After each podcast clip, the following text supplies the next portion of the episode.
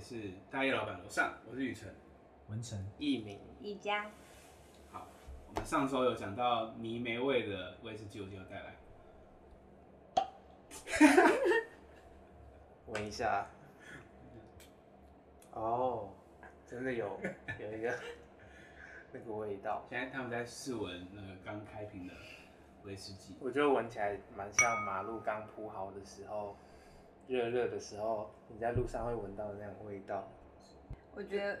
我我觉得不太好，嗯，我觉得我的形容不太恰当，但是我觉得很像，就是那个小时候看医生的时候，他会把你鼻孔掰开，然后在里面喷的药剂， 你们不觉得很像乌梅汁吗？那有 人完全我其实觉得蛮像，不像啊，嗯乌梅汁吗不？是蛮像盆在鼻孔的那个味 道。呀、到时候你可以讲一下名字，到时候大家买来喝喝看，就会知道真的有一点像那个味道。 o k OK，我们放在资我讯放在栏我们放在资讯栏，闻闻，看啦，闻闻看看的时候是觉得是那个味这道不。是叶配，喝起来就不知我们道现在还了。没有叶配，欢迎，欢迎厂商之入。好，OK，我教你们怎么闻这个东西。哎、看，黄家里的杯子好像特别好闻哎、就是你把它，你们把它倾斜一下，倾斜一点。好，然后闻下面跟闻上面会有不同的味道，就是就是杯子的上下缘，上面没有你味道要啊，倾斜啊，你要让它底底下这些味道不太一样了。你没有闻到吗？我是不会讲，因为我也不是什么卖酒的。我觉得它就是我们现在用的杯子，我自己用的是上面的口是比较封闭的，所以大家可以想象一下，下是半圆的那一种很像。一个花苞，那它的靠近，就是靠近它下面有酒的地方闻的话，比较接近我刚刚说的有一点药味的感觉，嗯但是从上面闻，就是淡淡的，你会闻到比较香的感觉，所以就是你可能是你木懂我的头意感思吗觉。？你懂我的意思？我可以想象它是不同的味道，但是就是上面的味道比较淡，然后你们要你们要就是记住这个是有经过木桶，所以它会有点木头味。 OK， OK，记住它有木头味哦，所以我们现在要仔细去感受它那个在橡木桶里面的那个味道，跟它那个泥煤味。它的泥煤的味道是从是尾巴尾韵对，才是出来尾巴，的，尾巴才有那个味 道。一开始会觉得，一开始会觉得很重，会有一个很重的酒味。我觉得一开始得的那个味道就是木头的味道，哎，对，但是你喝到后面的尾韵的泥煤味结束之后，在嘴巴里面再含几下，也是那个木头的味道。我觉得它比高粱的味道重，嗯，然后比它呛吧。我想喝 个水，味道我不行。那你怎么喝的啊、我觉我得我你我你喝喝一次大给你口看？吗我？只有我喝奶一，次给你看好不好？这是奶茶哦。好喝。OK，接下来要跟大家分享一下最近的新闻，我我们看到觉得有趣或者是呃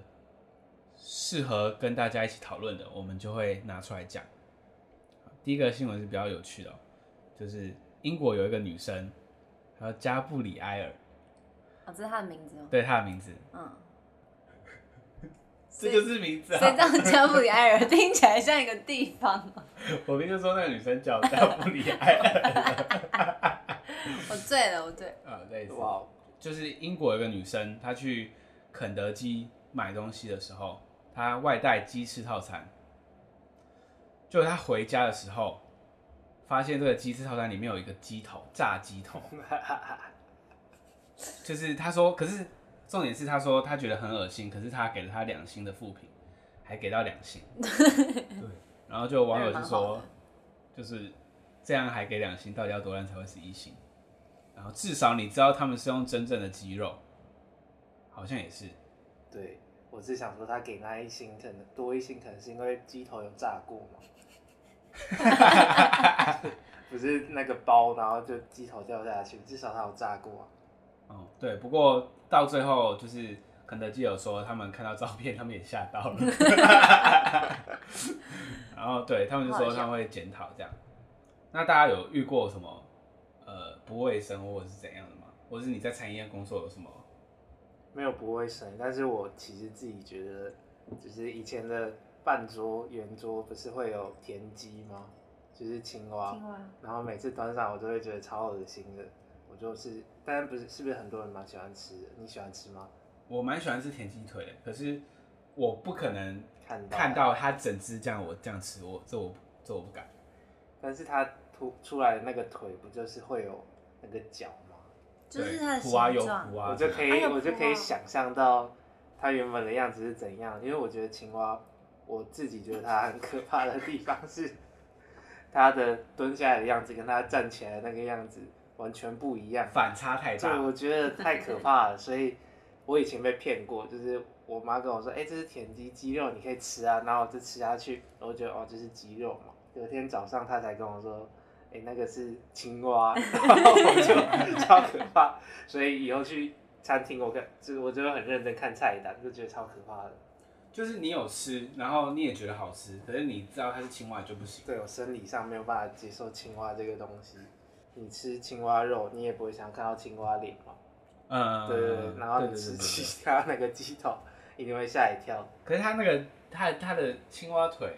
吃起来跟鸡肉其实蛮像的啊、文川有吃过吗？没有，我也没有吃过。我那完你全们会想吃吗？不敢想象。我下次带你去不用吃热炒店。我哦可以吃吃热炒看，店会有是不是？对啊，因为青蛙的脯我不会觉得它怎样，是因为你们吃鸡脚、鸭脚那种嘛，嗯，会吃。那就是鹅不是禽也类有啊的吗？脚跟青蛙的脯有点像，所以那个我反而觉得还好。那你没有？那你有吃过蛇肉吗？哎、蛇肉我不敢。万华那边很多卖蛇肉蛇肉店，对你对们对嗯知道吗？不知道。然后经过会有一种味道，我我到那个味道我就其实就不太敢。不知道，下次可以去吃看看。但是我觉得 吃蛇完再跟大家 说。蛇的舌头叫舌头啊，这让我很难接，我没有办法接 下一个笑大家话。请干杯。啊 对，我之前是有有遇到一次啊，就是我在服务客人的时候，那时候上一个炖饭，然后后来那个客人举手示意我过去，然后我就过去，他就从一个卫生纸里面翻开来 一只小只的蟑螂，哇，嗯，然后他就说，我刚刚在你们炖饭里面吃到这个东西，吃到了，对他吃到了，他就觉得，他就觉得，就是吃起来怎么有点脆脆的东西，呃天然后他哪就看到翻开来那个卫生纸是一个尸蟑螂的尸体，然后那时候当然就是当下道歉，然后马上叫主管来，厨房里面的环境没有到很脏啦，还是会定期清理的，但是偶尔还是会出现一些对奇形怪状的生物。要可怕每天都要打扫才对对会对没对有对蟑螂。偶尔打扫听起来不 太对。那结果那之后呢？之后有做怎样的后续补偿？后你说后续那个客人的对对啊，处理那个客人的事情，对啊，我们店长就是出了名的，诶、算是招待，很很喜欢招待客人。对，蛮喜欢招待客人的。就是我们可能同事里面有开玩笑说，他左手一个招招待，他右手一个不用钱。胶带是干嘛？ 招待就是不用哦招付待钱，嗯 只是店长会有一定的额度吧。但是我不知道你工作的地方是不是有额度，我工作的地方是有额度的，所以不会随便招待。我们店长应该是没有那个额度，所以要写报告之类的。对要就写是报告。哦，如果有招待的什么的，都要写报告。整桌面前是蛮正常的事情啊，嗯就是对啊而且我觉得那个客人也蛮好的，他是用在卫生纸让你看，不是很大声的，对对对对或者是到柜台去讲，所以是一个好客人，然后也是让人开理心性的店客长。人，对然后对对，会做人的店长，哦，我每次都是吃到那个虫的那个，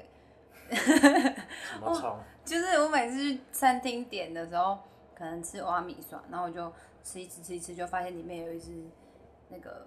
米虫还是什么的，就是有有动物啦，有小小昆虫，然后我就会跟过店家反映，然后店家说哦，那我再给你一碗，可是我也不想吃，然后就变成都给别人吃这样。就是再重新做一碗给你这件事情，其实很没有，算很没有诚意。如果你已经吃对到碗了啊，，对啊，应该要哦请客吧？所以哦，所以我们店长招待然后不用钱是有道理的，就是整顿不用钱，我没有只有要看我那一碗不要用看钱。欸对啊，你招待你是不是招就是如果不是只招待我我这一碗，就是招待，比如说招待有可能是送薯条或者是干嘛的，啊，对不对对对对对对，对啊，他不会是送一整份刚刚的餐点给你啊，他是送一些点心类的给对你。啊，我吃了同一碗面两次，这样我觉得 这样，你你想讲什么？他说的招待就是招待吧，你说的招待是可是不用整钱桌吧跟招待，如果你说都是一样的，那就是都一样，就不用再讲招待跟不用钱。你说招待是说就可能这份餐点请你吃这样，那不用 钱，就是这份餐点不用钱，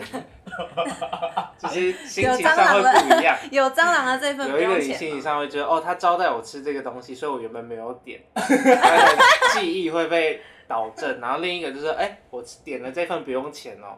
那不错。欸我觉得讲招待感觉比较好哎。所以他们都会说招待，不会说那这餐就、哦就就免费，不会这样。假如说，假如说我可能、哦可能跟你说，哎、你这桌我不用不用钱，呃，你不用付钱，他就是当下可能客人会觉得说，啊，你以为我吃不起是不是？的这种感觉，啊招待是不是也可以是指定某一个东西招待，可以，然后不不一定是说我招待你全桌，嗯啊不用钱就是指全桌。对，妹妹尴语病尬。没有这这算哎、一种话术啦话话术对对话术话术，让我有想到，就是可能文成工作的地方，它可能是价位比较高的吧，嗯，所以他们已经有包含招待的成本在里面了。然后小吃店的话，他不会想那么多啊，他会觉得啊、做错，那我赔你一碗嘛，所以是我赔钱。但是文成工作的地方应该是觉得这就是工作的一环，这是他们成本的一环，所以小吃店才会觉得他不应该要招待你东西啊。好，那我们第一个新闻就到这里，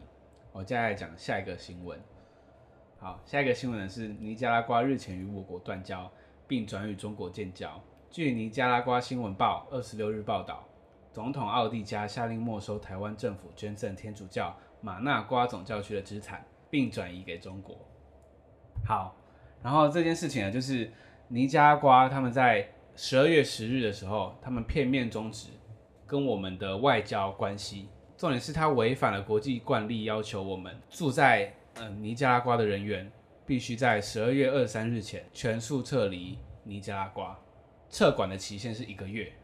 所以其实两个礼拜真的蛮短的，因为他只是说要跟我们断交之后，就直接跟我们说两个礼拜后你们就要全部离开。在他们十二月十日跟我国外交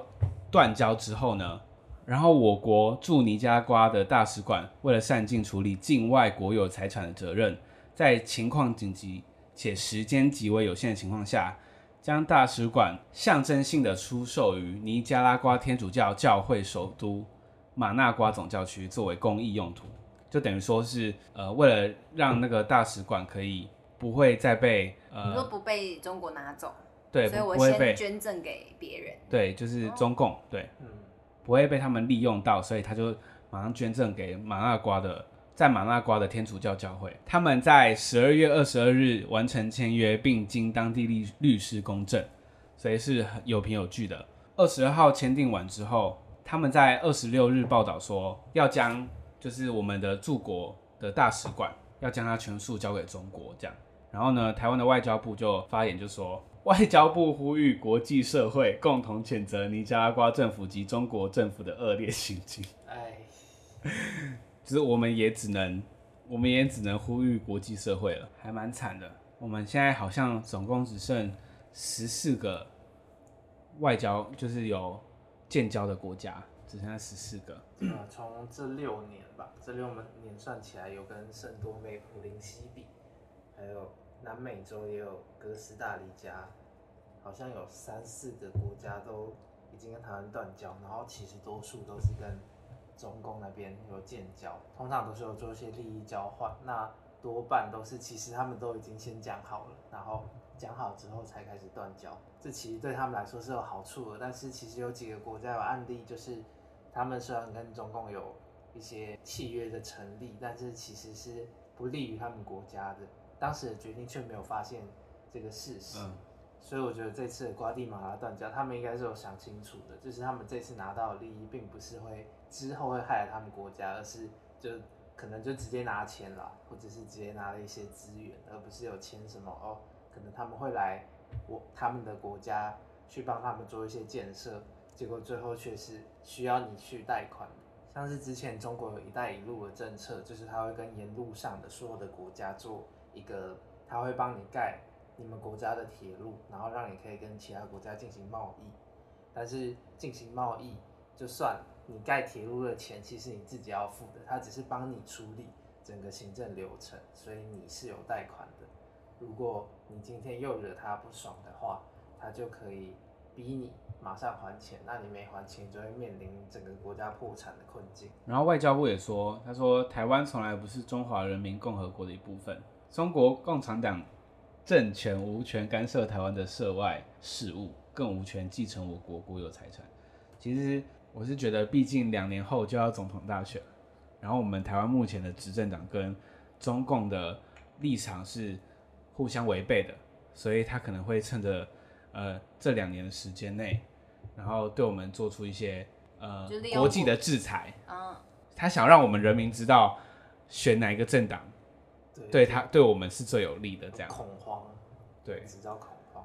其实我觉得这也代表他们也开始急了，虽然他们前面就已经让很多的国家跟我们断交了，但是可能是因为最近美国跟我国的关系，因为疫情之后导致的产业的变化，变得我们台湾变得更需要了，像我们的联发科或者是我们的台积电，全部都已经晋升到全国前，哎、全世界前几了所以他们很需要保卫台湾这个国家的产业不被并吞掉，因为他们跟我们越来越好的这个形势，以前是好像都一直支持台湾，但是现在是变成他们已经确定支持台湾，已经有派兵过来了，嗯，有行动上的对，有行动上的支持了，而且它还有一些产业上的赞助，像有去美国设厂，或者是有来台湾进行学习，有去台积电学习。他们已经确定民主的国家全部都已经开始支持台湾了，所以他们急了，很慌，对他们急，他们要用断交的方式。但是其实我自己是觉得啊，就是已经断了那么多国，我觉得我们国家的人已经没有什么好怕 对的 啦。就孤岛啊，台湾孤岛，文成怎么都没有讲话，我觉得刚刚威士忌有点吓到我了。他声音都哑了。